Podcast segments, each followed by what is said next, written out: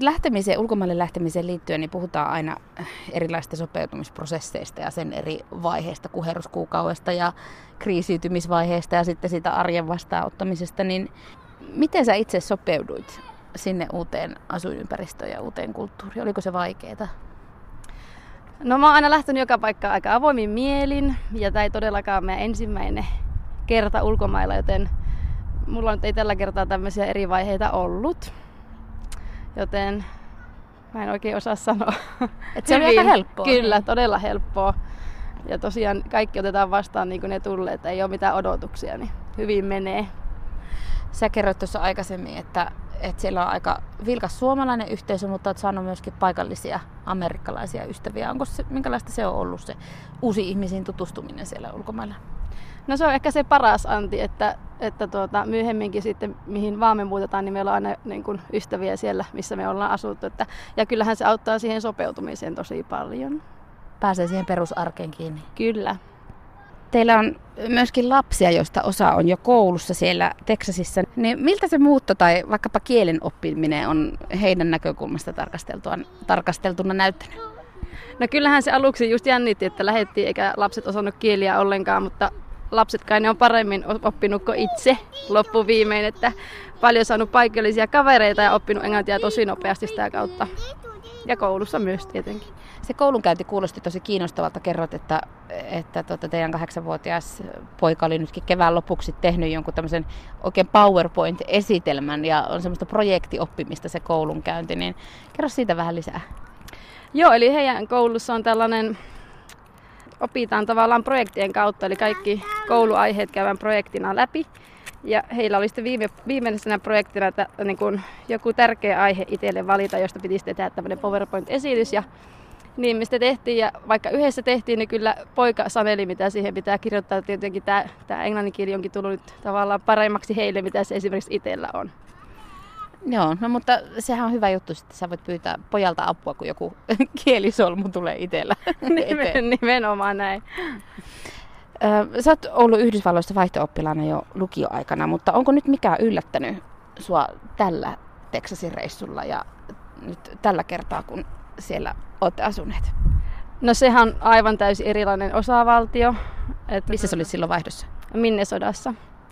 Joten kaikki tavallaan ruuasta ja säästä lähtien on ollut erilaista, mitä aiemmin on kokenut. Ja paljon tietenkin on auttanutkin se vaihto vuosi. Mutta tuota, on paljon tietenkin muuttunutkin asioita kymmenessä vuodessa. Että itse tietenkin ainakin vähintään aikuistunut siinä välissä. No toivottavasti näin. No kieli ja ruoka on Minnesotaan verrattuna erilaista, mutta minkälaista se kulttuuri, jos vertaat sitä Suomen kulttuuriin, niin kuinka erilaista se elämä siellä oikeasti sen kulttuurin näkökulmasta on? No se on kyllä paljon avoimempaa ja sosiaalisempaa, että kyllä siellä kaikki ihmiset otetaan huomioon. Että vaikka kadulla tulee vasta ihmisiä, joita sä et todellakaan tunne, niin kaikki moikkaa toisiaan ja kaupassa kysytään mitä kuuluu. Ja, ja, ja toisia autetaan tosi paljon. Että sellaista ja lapset otetaan ihan eri tavalla huomioon myös. Tuotte nyt lomalla täällä Suomessa, niin tuleeko kulttuurishokkia, kun tuutte tänne päin?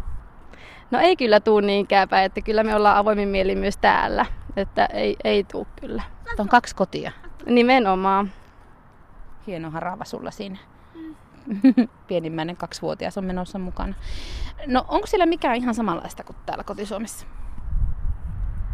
Se arjen pyörittäminen. Että on se paikka tai kieli mikä tahansa, niin lapsiperheen arki kuitenkin on hyvin pitkälti samanlaista.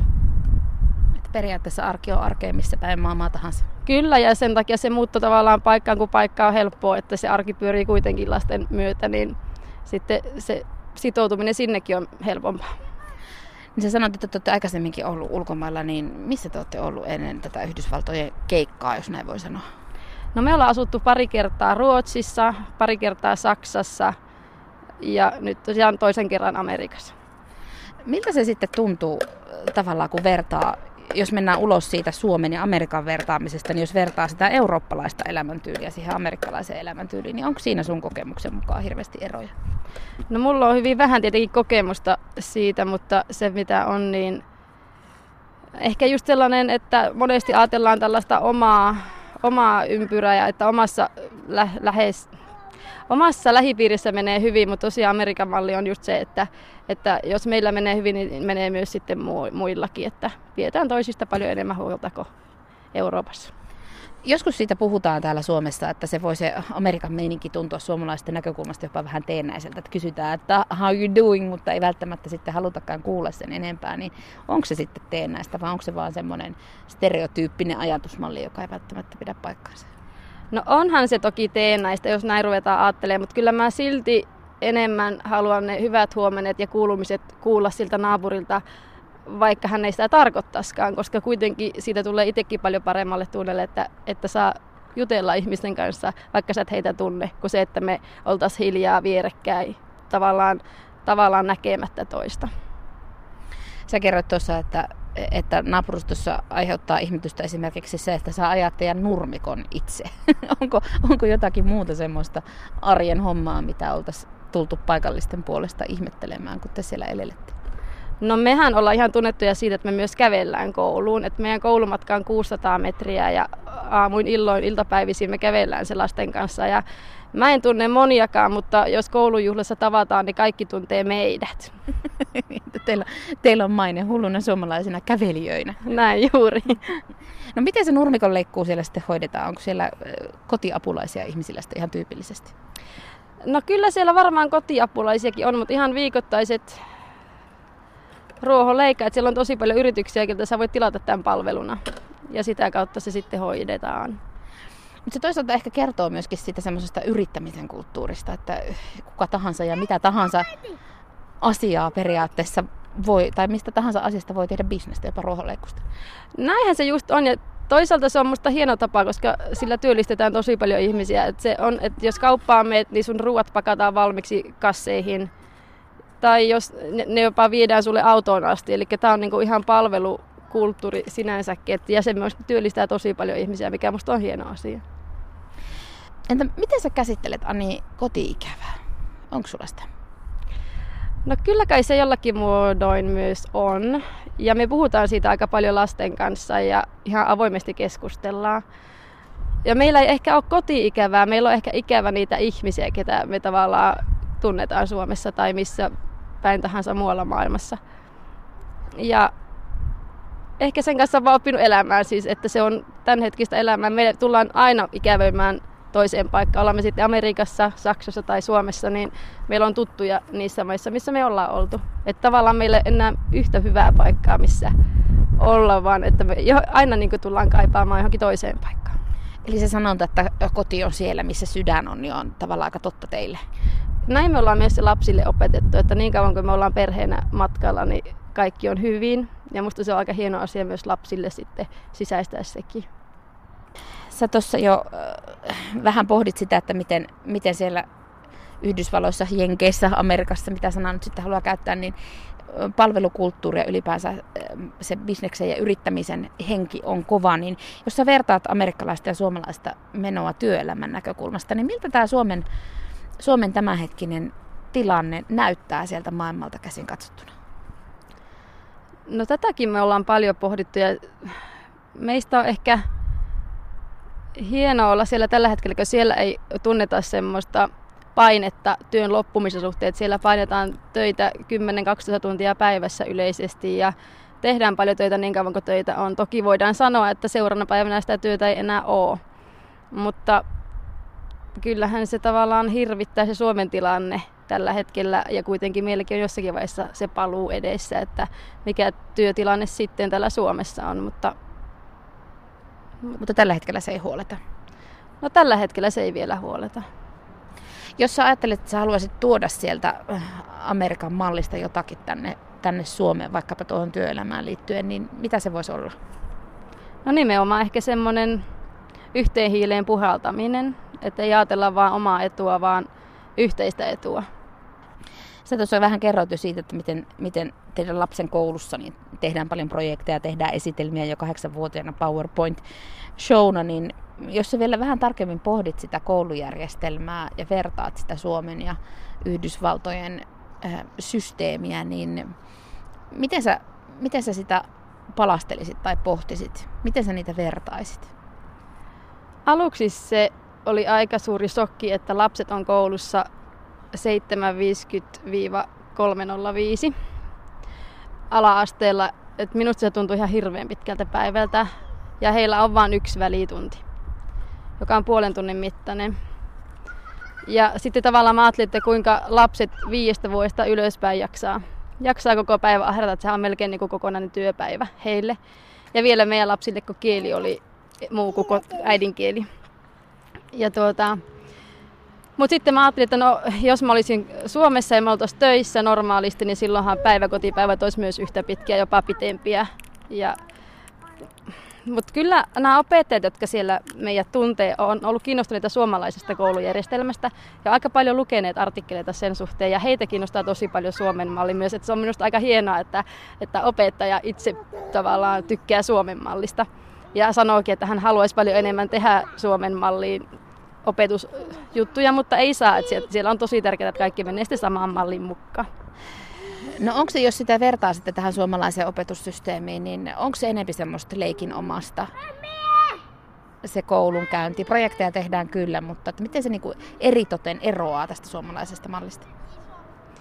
No siis mä en ole itse ollut siellä paikan päällä, että mä en hirveän paljon siitä tiedä, mutta sen mitä on saanut seurata, niin leikinomaisesti kyllä nimenomaan. Ja varsinkin mun kuusivuotias on nyt kindergartenissa, joten hänellä vielä on lukuhetkiä ja lepotaukoja siellä, vaikka koulumaailmassa onkin, mutta sitten ykkösluokalla rupeaa olemaan jo enemmän testejä ja, ja tavallaan odotetaankin paljon enemmän. Ja aika paljon lukuhommia siellä on, että, että koulukirjoja ei niinkään käytä, vaan kaikki tehdään sitten jopa sähköisesti. Nyt viime kuukausina täällä Suomessa uuden hallituksen myötä puhuttu paljon siitä, miten ryhmäkokoja kasvatetaan. Nyt hallitus on linjannut näitä päätöksiä ja ollaan huolissaan siitä lasten eriarvoistumisesta. Niin näkyykö tämmöiset asiat teidän arjessa, jos ajattelet sitä paikallista elämää ja nimenomaan lapsia? Siis ryhmäkoot siellä on 20-22 oppilasta per luokka, eli minusta suhteellisen hyviä. Entä se, jos ajattelet sitä eriarvostumisasiaa, niin onko se enemmän niin, että hyväosaiset lapset on samoissa yhteisöissä ja samoissa kouluissa ja, ja sitten jotkut muut on jossakin muualla? Että onko tavallaan semmoista eriytymistä vai meneekö eri yhteiskuntaluokat sekaisin vaikkapa kouluissa? Eriytymistä kyllä on, koska koulut on jaettu arvosanoihin ja ihan selvästi ähm, tietyt ihmiset hakee juuri vaan näihin hyviin kouluihin ja sitten taas köyhemmät ihmiset menee vähän huonompiin kouluihin tai joutuvat huonompiin kouluihin. Tätä on tosi paljon siellä kyllä, joka tavallaan itseä harmittaa, mutta näille asioille ei vaan voi sitten mitään. Maksaako koulun käynti siellä? Koulu ei maksa, ruoka maksaa. Niin justiin se. Ähm, Ani Kokkonen, jos vielä ajattelet tätä Suomen menoa nyt sieltä Teksasista käsin tarkasteltuna, niin työelämästä jo vähän puhuttiin, mutta miten yleisesti ottaen, niin onko tässä Suomen menossa alkanut mikään touhu ihmetyttämään nyt, kun siellä ulkomailla asustelette? Me ei ehkä olla niin syvällisesti pohdittu nyt niitä juttuja ollenkaan, että tällä hetkellä ne ei vaikuta omaan arkeen, niin ehkä se arjen pyörittäminen siellä niin vie kaiken energian tällä hetkellä, että ei ole sitten ollut mahdollisuuttakaan pohtia sitten niitä asioita. Suomi saa olla täällä ja, ja Amerikka on siellä. Mitä sä kaipaat kotimaasta eniten siellä maailmalla? Luontoa ja saunaa ja ystäviä ja perhettä. Entä mitä me voitaisiin oppia amerikkalaisilta? Avoimuutta ja yhteisöllisyyttä. Ja on ihan ok olla erilainenkin. Entä mitä he voisivat oppia meiltä suomalaisilta? Aika paljonkin varmasti. Ihan sama juttu, että niin kuin maassa maan tavalla, että joka maassa on hyvät ja huonot asiat, mutta mitähän mä osaisin mainita. Kierrätystä varmaan. Semmoista ekologista ja luonnonmukaista ajattelua. Kyllä. Nyt kun sä voit tarkastella tätä kotimaan menoa muutenkin vähän laajemmalla perspektiivillä, kun oot matkustellut ja asunut ulkomailla ja nimenomaan sitä kansainvälisestä näkövinkkelistä, niin mitkä asiat muuten on meidän suomalaisten vahvuuksia, jos ajattelet, että tietenkin jokainen yksilö on oma persoonansa, mutta että jos vähän yleistä ja kärjestää, niin nimenomaan suomalaisissa ihmisissä, mikä on meidän vahvuutta? No semmoinen, että ihmisiä voi luottaa. Ja kyllä mä sanon, että kielet on meidän vahvuus myös. Kyllä sen tuolla ulkomailla huomaa, että me voidaan puhua ruotsia tai suomea tai jopa saksaa ja muuta ei välttämättä ymmärrä, mutta tuota, mitä enemmän osaa kieliä, niin sitä hienompi juttu se meille on. Kun nyt tästä Suomen vientitalouden vilkastumisestakin puhutaan ison ääneen, yksi iso vientituonte on se meidän koulutus, mistä tässä nytkin ollaan juteltu, niin mihin sä Anni itse panostaisit, jos mietit suomalaista osaamista ja yrittäjyyttä? Sulla oma työkokemus on myöskin tuolta bisnesmaailmasta, niin millaisia asioita pitäisi nimenomaan Suomesta maailmalle viedä? Siis se osaaminen, osaamisen, osaamisen vieminen ulkomaille on varmaan erityisen haastavaa. Mutta nimenomaan sellainen, että voi luottaa ja kaikki tapahtuu silloin, kun on sovittu. Että ollaan niin täsmällisiä ja sitä suomalaista kädenjälkeä varmaan. Sitä semmoista meidän toimintamallia. Nimenomaan, kyllä. Mikä on ollut kaikista parasta siinä päätöksessä, että päätitte perheen kanssa nyt jo kolmatta vai neljättä kertaa menikö laskuissa sekaisin, niin lähteä asumaan ulkomaille ja katsomaan paikallista elämää Teksasin Yhdysvaltojen näkökulmasta? Semmoinen, että lapset oppii monikulttuuri, monikulttuurisuudesta paljon enemmän ja suvaitsevaisuudesta paljon enemmän siellä kuin me oltaisiin täällä. Ja se, että me tosiaan näytetään, että, että ihan sama minne me perheenä mennään, niin me mennään yhdessä ja saahan kokea ja nähdä ja kaikkea uutta.